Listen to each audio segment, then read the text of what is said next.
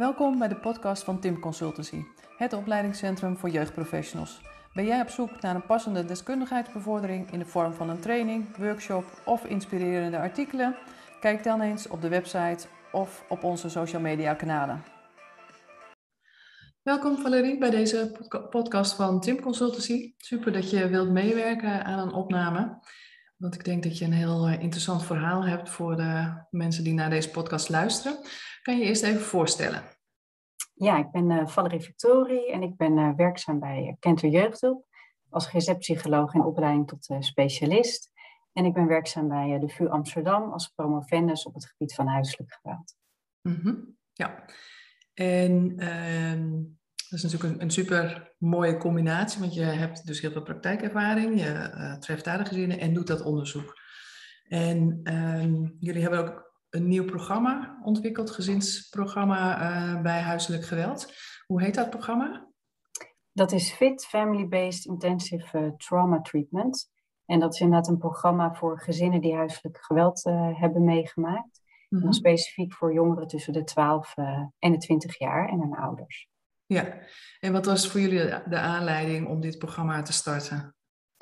Um, nou, wij merkten bij het Kinder- en Jeugdtraumacentrum, dat is onderdeel van Kenter Jeugdhulp, dat we daar, uh, nou, ze zien natuurlijk heel veel kinderen waarbij er sprake is van complex uh, trauma, die al op hele jonge leeftijd hele ingrijpende gebeurtenissen binnen het gezin hebben meegemaakt.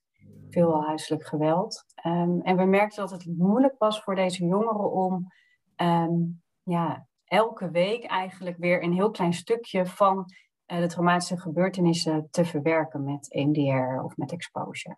Mm-hmm. uh, we zagen gewoon veel vermijding bij deze, bij deze kinderen. Uh, want het is natuurlijk ook hartstikke spannend om weer terug te denken aan die gebeurtenis. En soms lukte dat. Ja, en dan moesten we weer een week wachten. En dan ja, gebeurde er weer wat in het gezin. Want het, het was ook vaak nog wel onrustig in de gezinnen. Dus dat ja, waren vaak best wel lastige trajecten. Um, nou, we zagen ook in, in Nederland eigenlijk dat er steeds meer programma's waren die uh, op een hele intensieve manier uh, traumatherapie aanboden. We dachten, ja, dat zouden we eigenlijk ook voor onze jongeren moeten doen. Um, dus toen hebben we een intensief behandel, behandelprogramma opgezet, waarin ze eigenlijk in twee weken tijd um, drie behandeldagen per week traumatherapie kregen. Um, maar specifiek bij de groep uh, gezinnen waarbij er sprake is van huiselijk geweld, dachten we ook, ja, we moeten meer doen eigenlijk dan alleen uh, de traumabehandeling voor de jongeren. Uh, dus hebben we ook um, heel intensief een ouderprogramma eraan gekoppeld. Um, nou, dat hebben we langzamerhand doorontwikkeld. We hebben ook subsidie gekregen vanuit Zonnewee om echt een groot onderzoek op te zetten binnen het programma Geweld wordt nergens thuis. Um, en het programma ziet er nu zo uit dat het een programma is geworden van vier weken. Um, waarin we in de eerste week uh, psycho-educatie geven. Ze geven uitleg over trauma, de gevolgen van trauma, de gevolgen van huiselijk geweld. Uh, aan uh, het kind zelf, maar ook aan ouders en andere belangrijke mensen uit het netwerk van de jongeren. Dus bijvoorbeeld een leerkracht of een buurvrouw of een oom of tante. Nou, die nodigen we allemaal uit en dan geven we daar uitleg over. En dat proberen we ook zo interactief mogelijk te doen. Um, en dan in dezelfde week uh, gaan we nog met de jongeren apart zitten. En dan gaan we eigenlijk ordenen van ja, wat heb je nou allemaal meegemaakt? En van welke dingen heb je nu eigenlijk nog het meeste last van? Dus uh, ervaar je het meeste triggers van in het dagelijks leven? Bijvoorbeeld als je een man ziet met een bril, dan, dan moet je misschien weer helemaal denken aan die stiefvader van toen met die bril, die uh, thuis heel boos kon worden. Dus ja, die triggers brengen we in kaart en ook de traumatische gebeurtenissen die eraan gekoppeld zijn. Uh, en degene waar de jongere het meeste last van heeft, daar gaan we dan mee aan de slag uh, in week 2 en in week 3. Um, ehm, nou, hoe de behandeling er dan in die weken uitziet, is dat de jongere heeft drie behandeldagen per week in die twee weken. Um, en elke behandeldag is eigenlijk hetzelfde. Dus de jongere begint met exposure. Um, en dat betekent dat de jongere gaat uh, praten over de traumatische gebeurtenis en dat echt doet alsof het in het hier en nu plaatsvindt en vanuit de ik-persoon. Um, en dan gaan we echt zorgen dat hij alle details vertelt. Dus ook de stukjes die eigenlijk heel erg moeilijk zijn, dat hij die niet overslaat, maar dat we daar juist bij stilstaan. Um, en dat is natuurlijk onwijs spannend voor de jongeren, want die denkt, ja, als ik erover ga praten, dan, dan Ehm, ja, dan, dan raak ik misschien wel helemaal in paniek. Of dan word ik misschien wel helemaal gek. Of dan, dan voel ik me weer zo ontzettend naar. Ehm, en vaak hebben ze echt het gevoel alsof er een soort ramp gebeurt. En door het toch met ze te doen en ze ook vertrouwen te geven dat ze het aankunnen, um, merken ze ook van ja, er gebeurt eigenlijk geen ramp. Het is wel moeilijk en zwaar misschien om het te doen, maar er gebeurt geen ramp. Um, dus eigenlijk ben je bezig om die kinderen te laten, of die jongeren te laten merken, zo van alles, alle rampscenario's die je in je hoofd hebt, van wat er zal gebeuren als je erover praat, dat gebeurt niet. Dus dan moet je een hele veilige context creëren. Ja, ja. ja en ook echt, um, hè, wij geloven dat ook echt als therapeuten. Van ja, als je uh, die traumatische gebeurtenissen, die zijn voorbij, die kunnen je niks meer doen. Uh, en uh, nu op dit moment ben je veilig. Um, en nou, helpen we de jongeren ook om dat ja, stap voor stap, zeg maar, daar toch over te praten. -hmm. um, en dat, dat herhalen we dan meerdere keren. Um, nou, en dat hebben we dan in de ochtend. Um, dan aan het eind van de ochtend, uh, dan hebben de jongeren een sessie lichaamsgerichte uh, therapie. Dan gaan ze samen met een therapeut één op één in een gymzaal, soms ook even naar buiten, uh, oefeningen doen om eigenlijk te leren van, ja, hoe heeft dat trauma zich nou eigenlijk opgeslagen in mijn lijf? Uh, want ja, vaak merk je dat die jongeren toch ook bepaalde spanningen hebben in hun lijf of juist op bepaalde momenten, als er bepaalde triggers zijn, dat ze dan weer eigenlijk ja, dezelfde ervaring in hun lijf hebben als op het moment dat het trauma zelf gebeurde. En dat ze weer helemaal in die, ja, die toestand komen, hè, die overlevingstoestand van ik, moet hè, ik ga bevriezen of vechten of vluchten. Dus daar probeer ze heel erg bewust van te maken. Um, en dat te herkennen weer die signalen in hun lijf. En er ook wat meer controle over te gaan krijgen. Um, en dat ze ja, langzamerhand in staat zijn om zichzelf ook te kalmeren. Dus daar zijn ze dat uur uh, mee bezig. Dan hebben ze eventjes pauze. Um, en dan gaan we weer aan de slag met EMDR. En dan gaan we eigenlijk met dezelfde gebeurtenis als waar we in de ochtend mee bezig zijn geweest met exposure. Gaan we in de middag uh, de EMDR doen. En op datzelfde moment hebben ouders dan ouderbegeleiding. Dus die hebben ook zes behandeldagen in twee weken tijd, zeg maar, ouderbegeleiding. Dus dat is ook voor ouders heel intensief. Moeten ze ook vrij voor vragen, soms of dingen voor regelen. Um, en wat we daarin doen, is dat we met uh, ja, de ouders gaan kijken um, van ja, wat, wat, ja, wat, wat hebben jullie meegemaakt als gezin? En hoe is dat voor iedereen geweest? Hoe, hoe denk je dat uh, jouw kind dat heeft beleefd? Ja, misschien denkt die ouder wel, ja, uh, ze sliep altijd boven. Dus ze heeft echt niks, uh, niks gemerkt. Um, en we weten natuurlijk vaak dat ja, kinderen dat wel merken. Of ze horen het, of ze merken de dag daarna van... wat is er aan de hand met, met mijn ouder? Waarom reageert hij niet? Of waarom reageert hij ineens heel boos? Ja, wat, wat, merk je daarin, met name bij pubers? Van wat, hoe zij reageren als er thuis ruzie is? Nou, dat is, dat is heel verschillend per puber. Je ziet soms, eh, ja, ook binnen het gezin, dat er heel verschillend op gereageerd wordt. Je ziet soms kinderen die, uh, ja, die springen ertussen, zeg maar. Die, die uh, proberen de aandacht af te leiden um, uh, tussen, hè, in het conflict tussen ouders. Um, en andere kinderen die trekken zich juist heel erg terug die zie je ja, soms wat ook wel aan het dissociëren. Dus dat ze echt eventjes weg zijn, echt even op een andere planeet zijn met hun, met hun hoofd. Um, of kinderen die zelf heel vervelend gedrag uh, gaan vertonen, zodat de agressie naar hen gericht wordt en niet naar anderen binnen het gezin. Dus ja, je ziet dat dat heel verschillend is. Um, en soms, ja, zeker als kinderen heel klein zijn, ja, dan, dan weten ze dat natuurlijk niet meer. Ze kunnen dat niet terugvertellen dan wat er gebeurd is. Um, maar we weten wel dat, ja, dat die stress slaat zich op in het, in het lijf. Um, en wat ik zei, kinderen merken vaak ook in dit soort gezinnen dat de ouder ja, soms minder beschikbaar is. Dat is natuurlijk ook logisch. Als jij als ouder midden in een conflict zit, ja, dan kan je op dat moment, wanneer je jezelf zoveel stress voelt, ook moeilijk zien van, ja, hoe, hoe is het nu met mijn kind? Wat, wat krijgt hij ervan mee? Uh, wat merkt hij?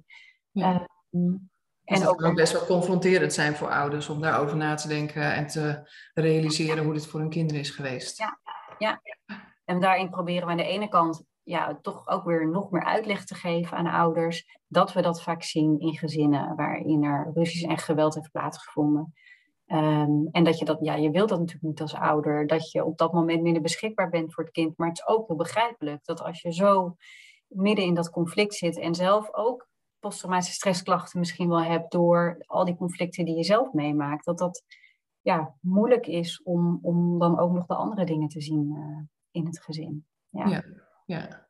Dus, dus daar, daar, gaan die oudergesprekken vooral over en wat nog meer ja. in die, ja, die ja, die oudergesprekken gaan daarover, maar ook over um, ja, wat herken je aan posttraumatische stressklachten bij jezelf? Wat zie je bij je kind uh, daarin? En in hoeverre ja, heeft dat, is dat ook, uh, ja, hangt dat ook met elkaar samen? Dat weten we natuurlijk vanuit onderzoek, hè, dat als ouders veel stress ervaren um, door, post, uh, door posttraumatische stress bijvoorbeeld, dat ze heftige dingen hebben meegemaakt, um, ja, dat ze vaak ook veel meer stress voelen in de opvoeding.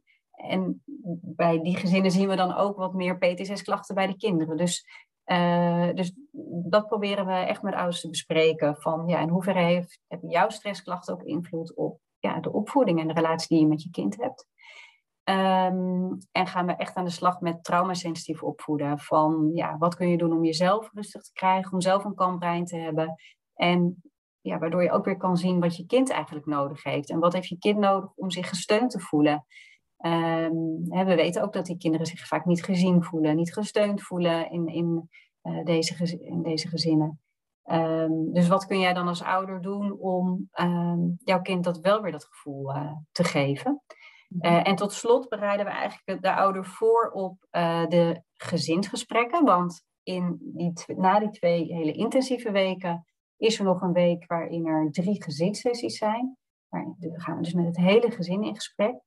Uh, en we bereiden de ouder daarop voor, want het kind gaat in het eerste gezinsgesprek vertellen over ja, in grote lijnen welke traumatische gebeurtenissen vooral het meest naar waren en waar hij vooral mee heeft gewerkt in uh, de intensieve fase. Um, en dan ja, kun je alvast met ouders bespreken van, ja, wat denk je, wat gaat hij vertellen en hoe zou je daarop kunnen reageren, zodat die ouder ook echt al kan oefenen met dat traumasensitief opvoeden. Dus eigenlijk daar ter plekke kunnen ze dat wat ze geleerd hebben toepassen. En dan heb je de begeleider erbij, de therapeut erbij, die je daar nog kan ondersteunen. En dat doen we niet alleen in die gezinsgesprekken, maar dat doen we eigenlijk ook aan het eind van elke behandeldag in de intensieve fase. Is er ook aan het eind ook weer een heel kort moment waarin even kort de jongere kan vertellen hoe de dag was. En de ouder dus ook eventjes kan oefenen met hoe kan ik erkenning geven en, en steun bieden. Mooi. Um, ja, en dan in die, die laatste week, dus die vierde week waarin we die gezinssessies hebben.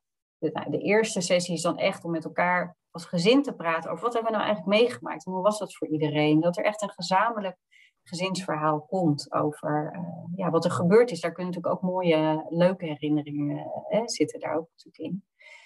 Um, en de andere twee sessies, dan gaan we veel meer kijken van ja, wat hebben jullie, uh, ja, wat, waar, waar lopen jullie nu als gezin eigenlijk tegenaan? Uh, we weten uit onderzoek, het is natuurlijk een heel mooi onderzoek geweest van het Verwij Jonker Instituut, kwestie van lange adem, uh, waarin we zien dat ook al worden deze gezinnen gemeld bij Veilig Thuis, komt er hulpverlening in, dat na anderhalf jaar ja, in, in de meeste gezinnen gewoon nog steeds sprake is van, van ernstig of veel geweld. Mm dus dat, dat willen we ook met deze gezinnen daar aandacht aan besteden van op welk moment ontstaan er nog conflicten. Um, want we weten dat die conflicten er gewoon nog vaak zijn. Mm -hmm. um, en wat gebeurt er dan? Uh, welke interactiepatronen spelen er dan in jullie gezin? Het kan natuurlijk best zijn dat een moeder uh, met, met een zoon het heel erg lastig vindt als haar zoon boos wordt.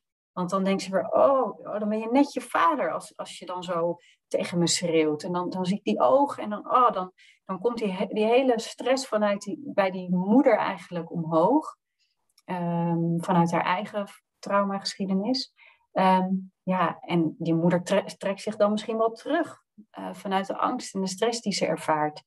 Terwijl die jongen dan denkt, ja, uh, man, je ziet me helemaal niet. Ik, ik, praat tegen, ik schreeuw je en, en je reageert helemaal niet. Dus die wordt misschien wel nog bozer en gaat nog meer uh, ja, richting zijn moeder schreeuwen of, of, wat dan ook.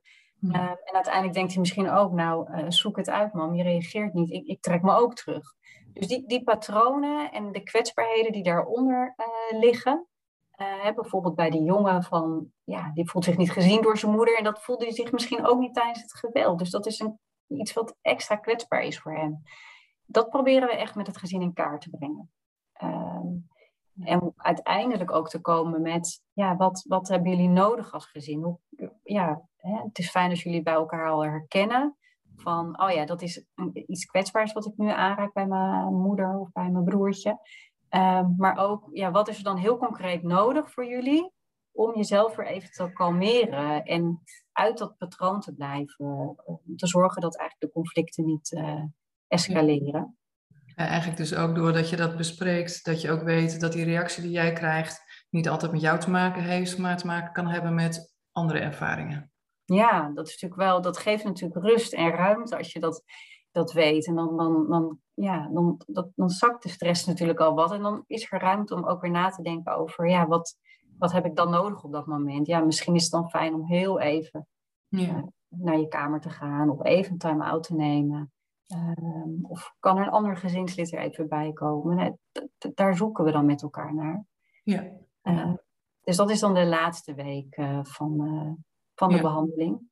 En je zei, het is een programma voor, voor kinderen vanaf 12 jaar. En er zullen af en toe misschien ook jongere kinderen nog in het gezin zijn. Ja.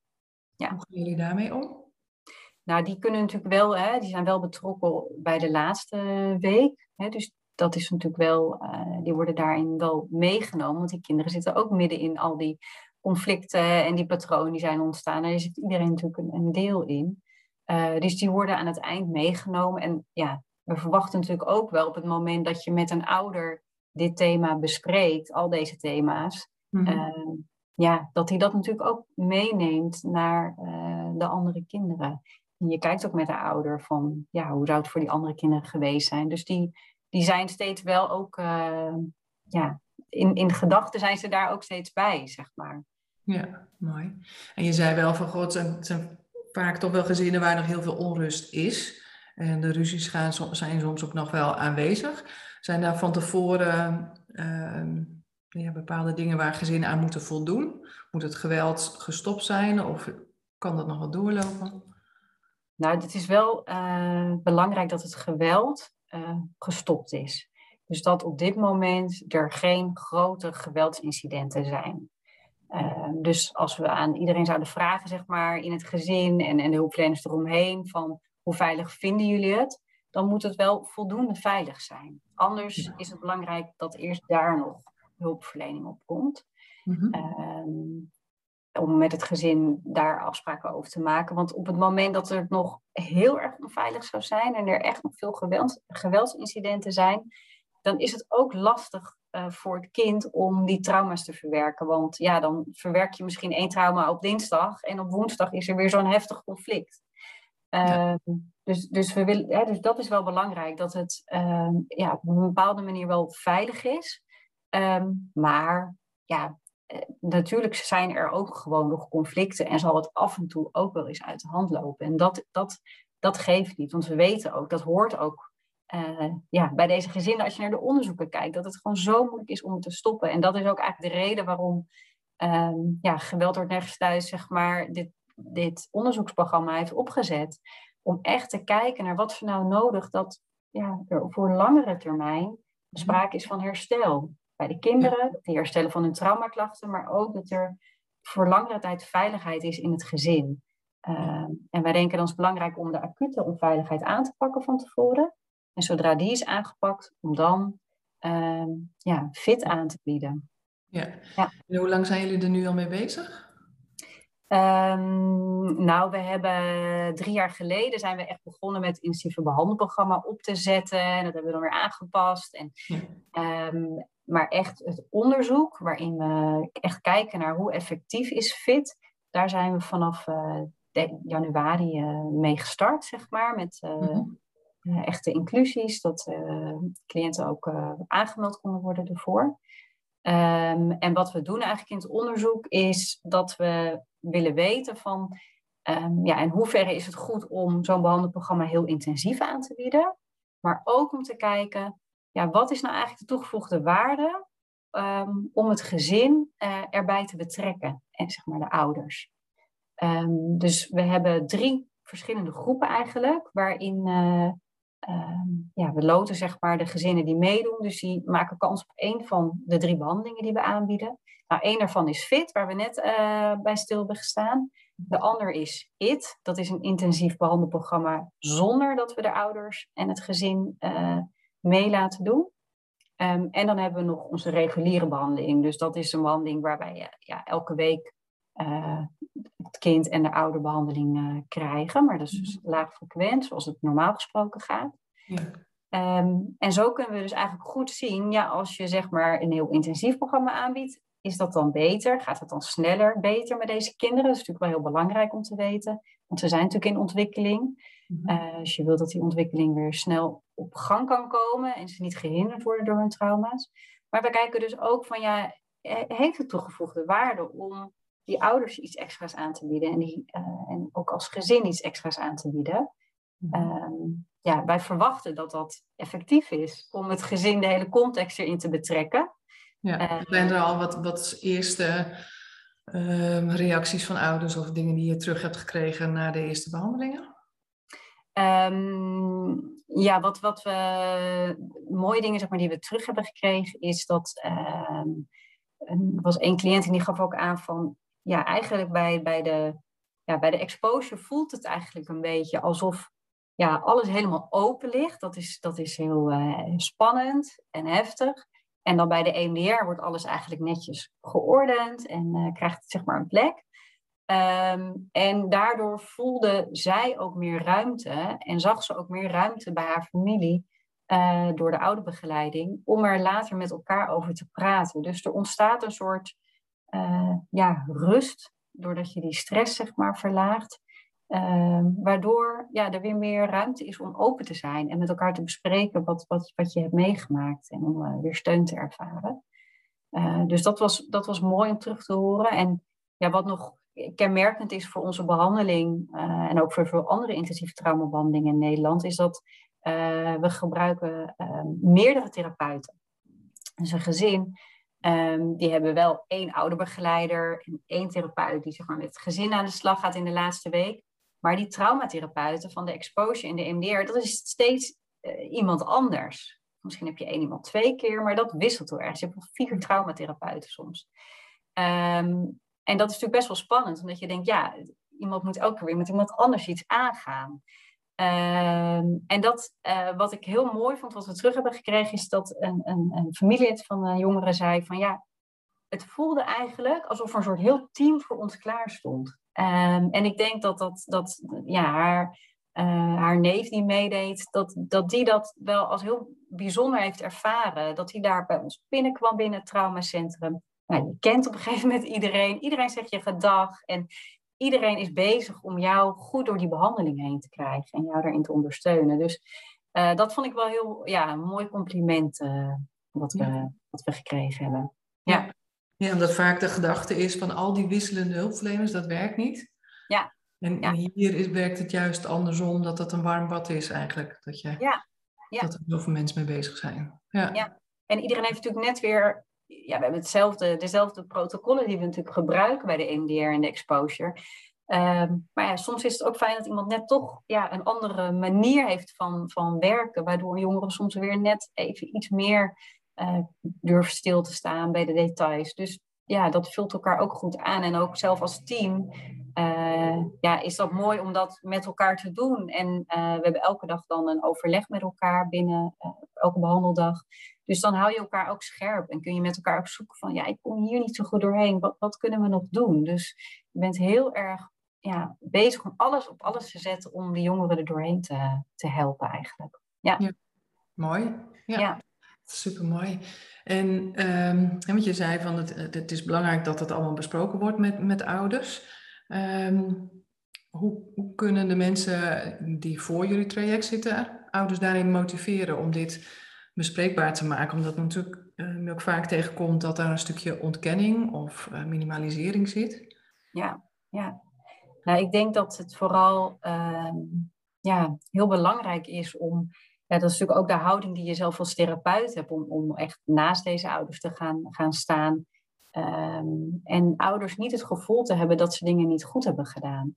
Um, maar juist begripvol te zijn uh, naar ouders en heel veel uit te leggen over wat wij in ieder geval bij heel veel gezinnen zien. dan is het misschien soms ook makkelijker voor ouders om zich ergens in te, te herkennen.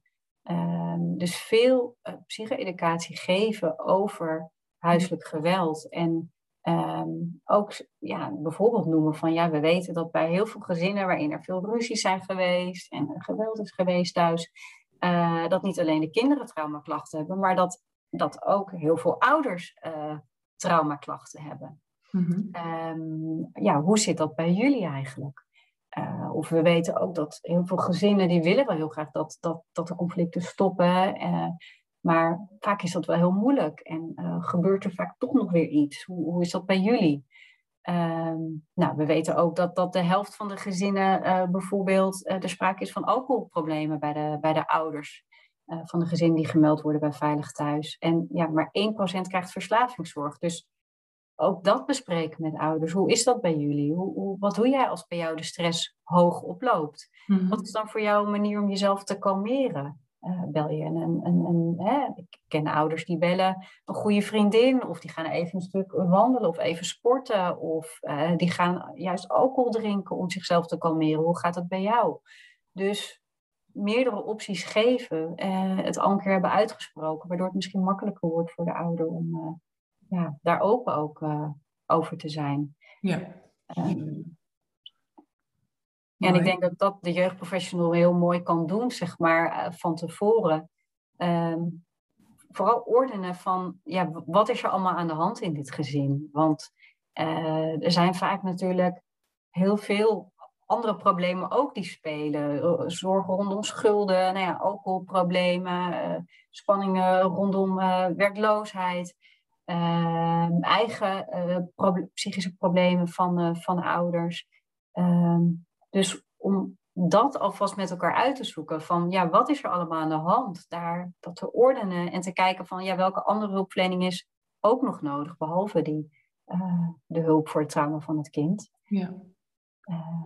En dat, dat is dus wat, je, wat je zegt, dat ordenen heel erg belangrijk. En dan het puzzelen met elkaar, zo van oké, welk stukje gaan we dan als eerste mee aan de slag en hoe komen dingen ook weer samen, wat kan samenlopen. Ja. Je mensen natuurlijk ook niet wilt overspoelen, als, hè, want dit is natuurlijk al heel intensief. Ja. En als daar dan ook nog allerlei andere gesprekken en, en trajecten lopen. Ja. ja. Ja. ja. en dus die uitleg erover en ook over trauma, dat, dat die reacties uh, die er zijn, om, om, om daar uitleg over te geven en te noemen dat dat ook normaal is dat je zo reageert als je zulke heftige dingen zo lange tijd hebt uh, meegemaakt. Dat mensen ook merken van ja, ik ben niet gek dat ik dit ervaar. Uh, dat, hoort, dat, dat krijgen we ook terug van de jongeren die zeggen, oh ja, dat is best wel logisch eigenlijk. Wat, wat fijn dat het ook een soort van logisch is dat ik hier last van heb. Ja. Ja. ja en, en dus hè, daarmee geef je eigenlijk ook aan hoe belangrijk het is dat jeugdzorgprofessionals, of dat nou bij Veilig Thuis is of bij uh, de gemeenteteams, dat daar een bepaalde basiskennis over trauma al heel erg belangrijk is. Ja, Om dat te kunnen uitleggen aan ouders en jongeren, van hoe die processen lopen, dat dat normaal is, ingewikkeld is, dat soort dingen. Ja, ja. ja en zeker ook bij huiselijk geweld. Um, om, om daarin ook ja, er krijgen best wel veel kinderen hulpverlening, zeg maar, of gezinnen hulp nadat er huiselijk geweld is geweest, maar die is niet altijd gericht op de onveiligheid. Dus ook om daar goed naar te kijken, ja, is de hulp die we gaan, gaan inzetten, is dat wel echt op veiligheid gericht en daarna ook echt op traumaklachten gericht? Dat je soms ook kunnen kinderen zulk ja, ander gedrag ook laten zien, uh, waardoor uh, soms de hulpverlening meer daarop wordt ingezet. Bijvoorbeeld iemand, ja, een jongere die zich niet kan concentreren op school, wordt misschien behandeling op ADHD ingezet. Of ja. Uh, als een jongen heel somber is, behandeling op depressie. Terwijl het goed is om te kijken, ja, wat zit er nou eigenlijk achter? Hoe komt het nou dat die jongen hier last van heeft? Ja. Daar al in het vroeg stadium over na ja. Ben je alleen maar bezig met de symptomen en niet wat het probleem veroorzaakt of wat het geheel daarin is. Ja. ja. ja. En dat betekent ook, ook gewoon heel breed kunnen kijken met elkaar. Ja, ja. meerdere opties. Het kan zijn dat een kind zelf een concentratieprobleem heeft, maar het kan ook liggen in de gezinssituatie. Ja, ja, ja. Ja, mooi. Ja, want ik denk ook van, uh, je hebt veel kennis ook paraat over dat onderzoek kwestie van lange adem, wat er gedaan is. Wat, wat waren voor jou belangrijke uitkomsten daarin? Wat je, haal je? Nou, ik vond het. Uh, ze hebben natuurlijk he, eerder ook uh, gekeken al van uh, een paar jaar terug van ja, hoe is het met de gezinnen en nu weer opnieuw gekeken. nou, het is mooi om te zien dat, ehm, dat, er, dat het wel iets beter lijkt te gaan. Hè? Dat als er hulpverlening wordt ingezet, dat het dan ook in een deel van de gezinnen wel het geweld afneemt. Um, maar ja, dat in, ja, wat ik net zei, dat toch in, in de helft van de gevallen er nog steeds sprake is van ernstig en veel geweld. Terwijl dat zijn de gezinnen die we hebben gemeld bij Veilig Thuis. Dat vond ik wel heel, ja, blijf ik toch heel chockerend vinden. Ehm, dat het ons ja, toch niet helemaal lukt om uh, het geweld te stoppen. En we weten, ja, het is wel nodig dat het geweld stopt voor kinderen om echt ook weer te kunnen herstellen van hun traumaklachten. Dus dat, dat vond ik shocking, ook met de wetenschap dat uh, er vaak heel veel incidenten al hebben plaatsgevonden voordat er een melding gedaan wordt bij Veilig Thuis. Dus dan, dan denk je van ja, dit, dit, de gezinnen die bij Veilig Thuis zijn, dat is ook nog maar een klein deel van alle gezinnen waar in sprake is van huiselijk geweld. Uh, en het duurt in ieder geval even voordat ze bij Veilig Thuis gemeld zijn. Dus uh, ja, kinderen zitten best een lange tijd dan eigenlijk in, in, ja. veiligheid. Um, en ja, dat, dat motiveert mij wel echt om na te denken van ja, wat, wat moeten we dan doen om het te stoppen? En ja, wij denken dus van het is goed om het hele gezin erbij te betrekken. Maar ja, dat moeten we natuurlijk gaan onderzoeken. Uh, want dat is nog niet zo heel duidelijk uh, uit voorgaande onderzoeken naar voren gekomen. Wel aanwijzingen dat het beter lijkt te zijn om, om in situaties van kindermishandeling ook hm. een oude component aan te bieden. Maar ja, we, we weten het nog niet zeker. Uh, dus, dus ja, daar ben ik ja, wel heel erg benieuwd naar wat er uit ons onderzoek ook gaat komen. Ja, um, ja en, en je ziet ook dat niet alle kinderen zeg maar echt specialistische hulp krijgen. Dus ja, er wordt wel hulpverlening geboden uh, aan die gezinnen van Veilig Thuis, maar ja, dan toch niet altijd de, de juiste hulp. Mm-hmm. Um, en het was voor mij eigenlijk ook een, uh, ja, wel herkenbaar. In die zin, ik heb bij het multidisciplinair centrum uh, kindermishandeling gewerkt. Werkten we samen met Veilig Thuis en de politie en uh, Centra Jeugd en Gezin en de GGZ. Um, ehm, en dan zag je ook vaak dat gezinnen wel heel vaak terugkwamen dat dan, uh, dan was het 2020 en dan zag je in de dossiers van Veilig Thuis dat die kinderen in 2019 ook al waren gemeld en in 2018 ook. Ja. En dat er steeds hulpverlening wordt ingezet, maar dat die hulpverlening het niet lukt om het te stoppen. En dat is eigenlijk wat het onderzoek van het Verwij Jonker natuurlijk ook wel ook echt aangeeft. Van ja, uh, ja we gaan ja. wel mee aan de slag, maar ja, niet op de goede manier altijd. Ja. Het praten over geweld um, blijft heel erg lastig, heel erg ingewikkeld. Je merkt dat bij de professionals en natuurlijk ook bij de gezinnen zelf. Dat als je iets aanstipt, dat zij ook het liefste dat uh, parkeren en het er niet over hebben. En als je dan als professional ook al zo'n drempel voelt, dan ga je daar natuurlijk heel snel in mee. Ja, ja, ja. Of, of dat je weet, zo ja, maar er spelen ook financiële problemen en ook dit en ook dat en ook dat.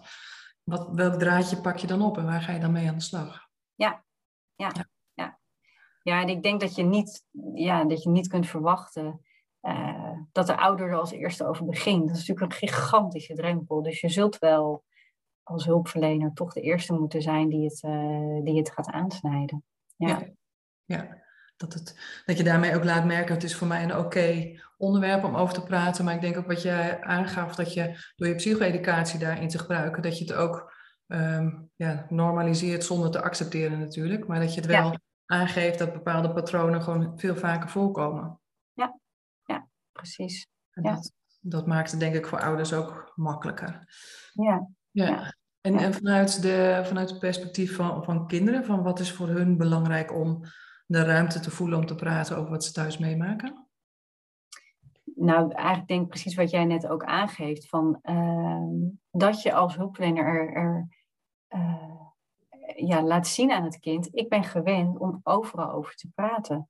Uh, ik ben gewend om met kinderen te praten over ruzies thuis, uh, over aanrakingen die niet fijn zijn. Uh, je kunt met mij overal over praten. Dat is al, maar dat moet je dus ook zelf voelen als hulpverlener. Ehm, maar een kind zal altijd gaan kijken van, ja, kan ik dit aan jou vertellen? En misschien vertel ik in het begin een klein stukje en kom later even kijken hoe je daarop reageert. En kan ik dan misschien ook nog dat andere stuk, wat nog erger is, ook vertellen. Dus um, ja, ik denk dat, dat kinderen daar wel heel erg mee bezig zijn. Wie kan ik vertrouwen en, uh, en wie niet?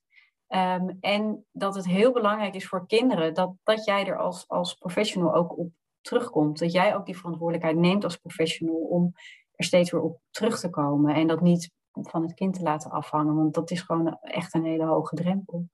Ja. Um, en dat is natuurlijk wel ook een, een, waardevolle om mee te geven. Omdat heel vaak het idee is over, ja, kind begint er niet meer over. Ik wil het niet weer oprakelen. Ja, ja.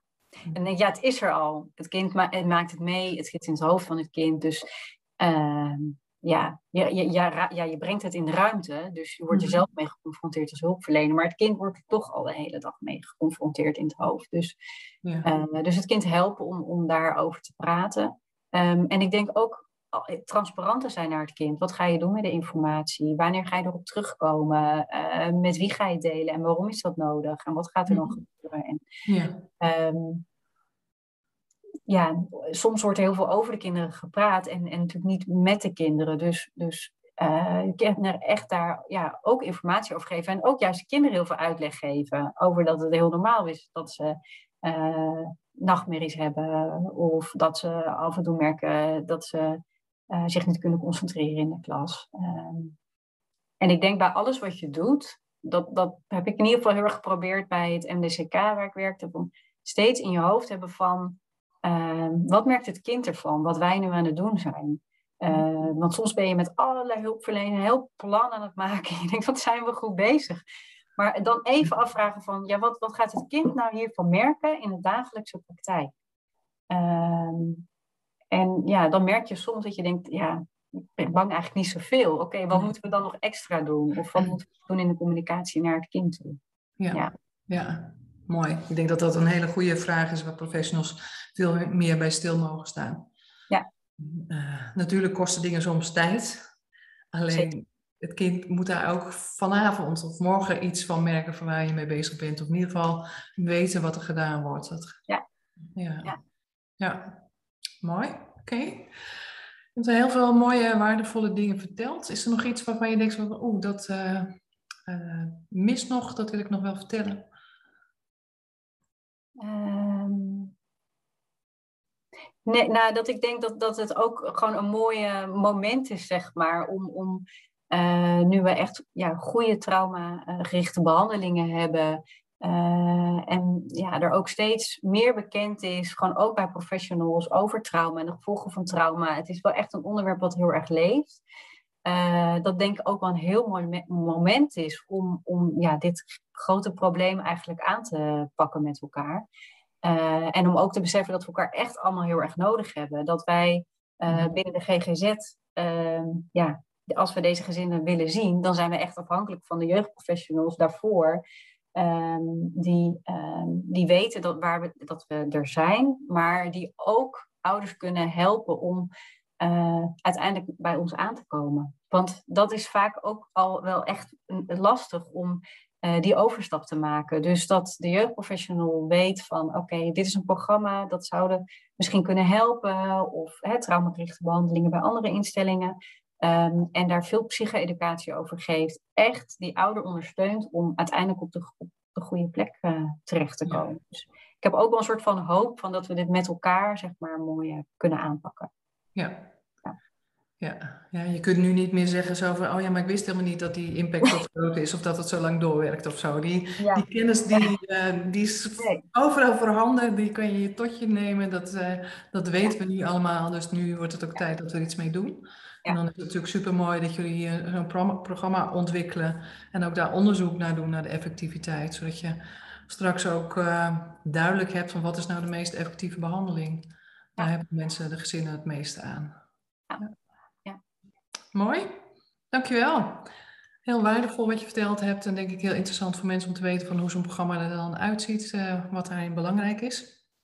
Um, vraag die ik aan het eind altijd even stel: van aan wie zou je het stokje door willen geven? Wie vind jij zou ook nog eens aan het woord moeten over dit uh, onderwerp? Um, ja, ik denk um, ja, Melissa Oomstee, zij is CEG-coach um, in Kennemerland. En ik heb met haar samengewerkt bij het Multidisciplinair Centrum Kindermishandeling, het MDCK. Ehm, en ik vond, ik, ja, de manier waarop zij werkt, vind ik echt een mooi voorbeeld van wat je allemaal zeg maar, in de voorbereiding kunt doen. Ehm, om te zorgen dat iemand uiteindelijk de juiste zeg maar, specialistische hulp krijgt. Dus waar we het over gehad hebben, het ordenen van wat is er nou allemaal aan de hand in het gezin. En ehm, welke ja, problematiek is er allemaal die aangepakt moet worden. Uh, en het uitleg geven over trauma en nou, bijvoorbeeld huiselijk geweld. Um, ja, ik vind dat zij dat op een hele mooie manier doet. Heel erg naast ouders uh, staat. Zij en heel veel andere CEG-coaches natuurlijk ook. Uh, dus ja, dat uh, zou ik een mooi iemand vinden om aan het woord te ja. ja. Leuk, ja. Ik ga contact met haar opnemen, want het, uh, het intrigeert me wel. Ik ben heel benieuwd hoe, hoe ze dat aanpakt en wat ze daarin weer kan vertellen. Ja. ja. leuk. Dankjewel voor dit gesprek. Heel waardevol. Ja, graag gedaan. Dankjewel voor het luisteren naar deze podcast van Tim Consultancy. Hopelijk was het een waardevol gesprek voor je om naar te luisteren. Wil je meer weten over de onderwerpen die we in onze podcast bespreken? Check dan ook onze social media kanalen of de website van Tim Consultancy voor een van onze opleidingen of trainingen. Heel graag tot een volgende keer en een fijne dag gewenst.